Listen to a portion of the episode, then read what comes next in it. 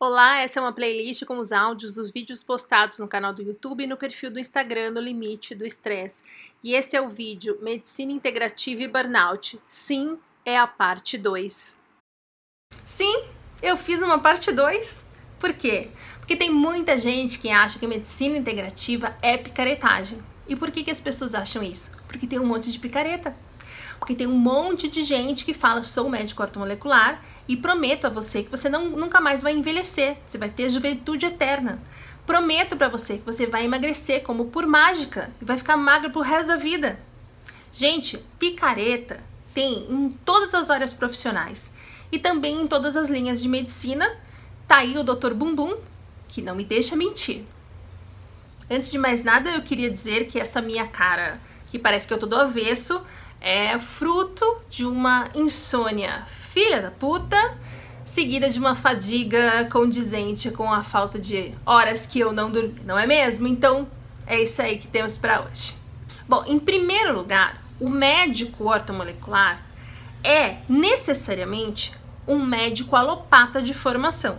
Muita gente acha que o médico ortomolecular não fez a faculdade de medicina convencional. E às vezes eu acho que essa confusão se dá porque tem alguns naturopatas picaretas que dão a entender que são médicos no, na nomenclatura, de falar faço terapias ortomoleculares e dão a entender que seria a mesma coisa do que procurar um médico. Mas o médico ortomolecular, o médico integrativo, é aquele cara que se formou, ele tem uma especialidade, ele fez residência, ele trabalhou, ele provavelmente é um médico já experiente e que escolheu estudar coisas que ampliem o conhecimento dele na abordagem ao paciente, nos tipos de tratamento, nos recursos que ele pode lançar mão. Em segundo lugar, o enfoque da medicina integrativa é diferente do da medicina convencional. O que não quer dizer que seja pior e nem melhor, quer dizer que é diferente. Ele é mais adequado ou menos adequado de acordo com o que você apresenta de problema de saúde. À medida que foram passando os anos, aquele médico do passado, que era o médico da família, que atendia em casa, que conhecia cada um dos membros da família, seus amigos e agregados, e que tratava qualquer coisa que cada uma dessas pessoas tivesse, ele foi caindo em descrédito à medida em que foram aparecendo os médicos especialistas. Porque aí a pessoa se via numa situação de, por exemplo, eu descobri que eu tenho câncer ou eu suspeito que eu estou com câncer. Eu vou preferir ir no clínico geral ou eu vou preferir ir no especialista em câncer? O próprio médico da família, sendo responsável, vai encaminhar você para um oncologista. E a medicina integrativa, calma que eu não vou aqui chegar numa conclusão de que eu acho que você não deva ir a um oncologista, ok? Muita calma nessa hora. A medicina integrativa, ela volta a ter esse essa abordagem é, abrangente que enxerga a pessoa, que enxerga o paciente como um todo, mas sem retrocesso, porque a gente não pode desconsiderar a tonelada de novos conhecimentos que surgiram desde a época do médico de família e hoje. Vamos voltar ao, exemplo do câncer, que aí eu já, já me explico. Se você falar para mim, Roberta, eu acho que eu tô com câncer ou o meu médico desconfia que eu estou com câncer, o que você acha que eu devo fazer? Eu vou responder para você sem titubear. Eu acho que você deve procurar um médico oncologista e deve fazer tudo o que ele propuser para você. Todos os exames, todos os remédios, deixa ele te furar, faz o tratamento que ele indicar. Mas eu também acho que você deve ir a um médico integrativo. Também. Por quê? O médico integrativo não vai resolver sozinho um câncer no seu corpo. Mas o médico alopata não vai falar para você, por exemplo, ou pelo menos 99% deles não vão falar para você, por exemplo, para você parar de comer açúcar. O açúcar praticamente alimenta o tumor. Você come açúcar, você está dando força para o tumor. O alopata não vai se preocupar em equilibrar a sua microbiota do seu intestino, que todos nós aqui, se tivermos um pouquinho mais de pesquisa feita, sabemos que o intestino é o segundo cérebro do nosso corpo. Essa é a importância e a relevância de ter o intestino equilibrado para promover a saúde, seja qual for a situação. O alopata não vai considerar como as suas emoções estão interferindo positiva ou negativamente na sua condição geral. O que ele vai fazer é quando ele desconfiar que você está surtando, que você está desequilibrado, que você não está segurando a onda, ele vai te mandar para um psiquiatra, que é quem tem a especialidade de criar, de, de cuidar de pessoas que estão dando defeito de saúde mental. A medicina integrativa ela foca no equilíbrio da sua qualidade de vida.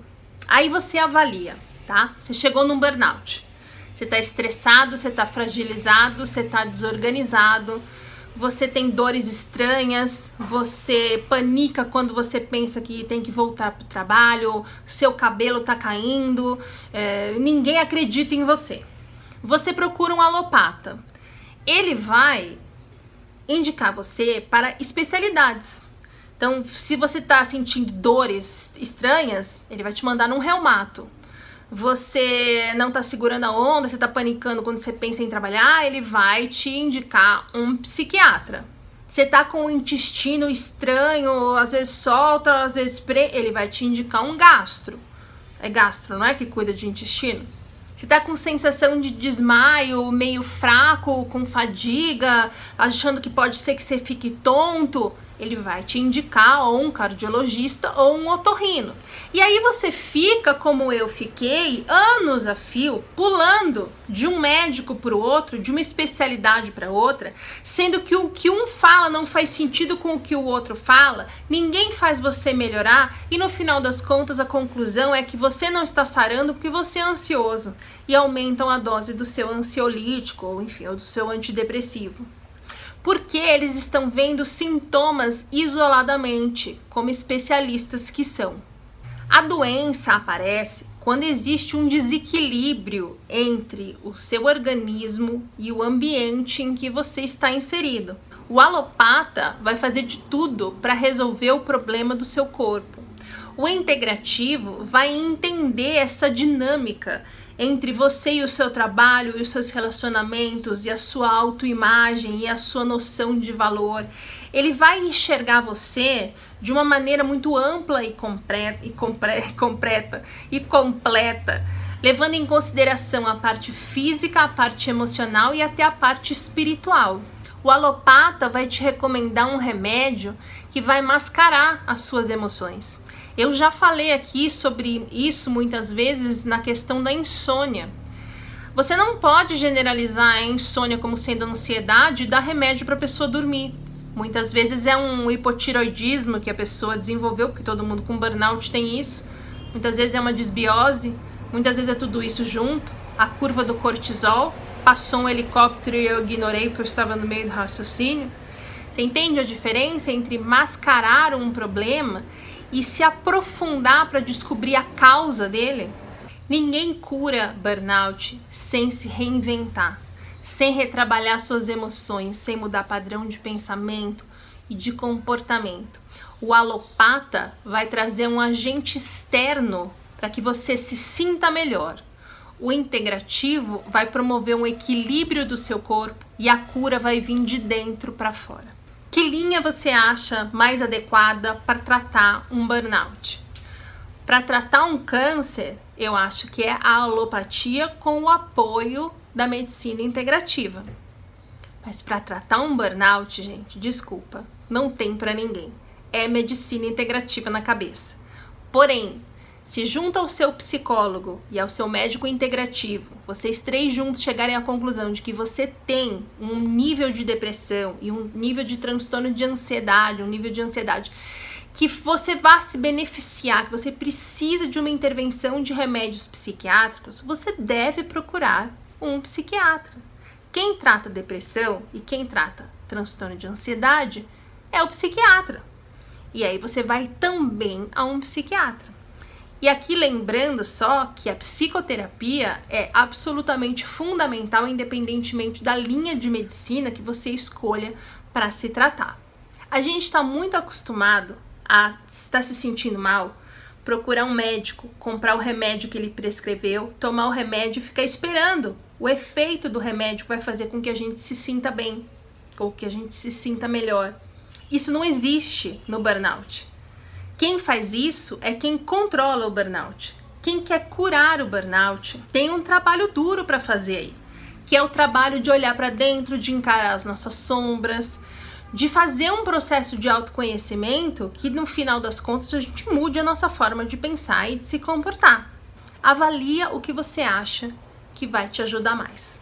Eu vou deixar aqui no descritivo dois vídeos que não são os mesmos que eu indiquei na semana passada, de médicos falando exclusivamente sobre o que é a medicina ortomolecular e a medicina integrativa. Um deles ele até apresenta casos e não tem como a gente não entender como funciona.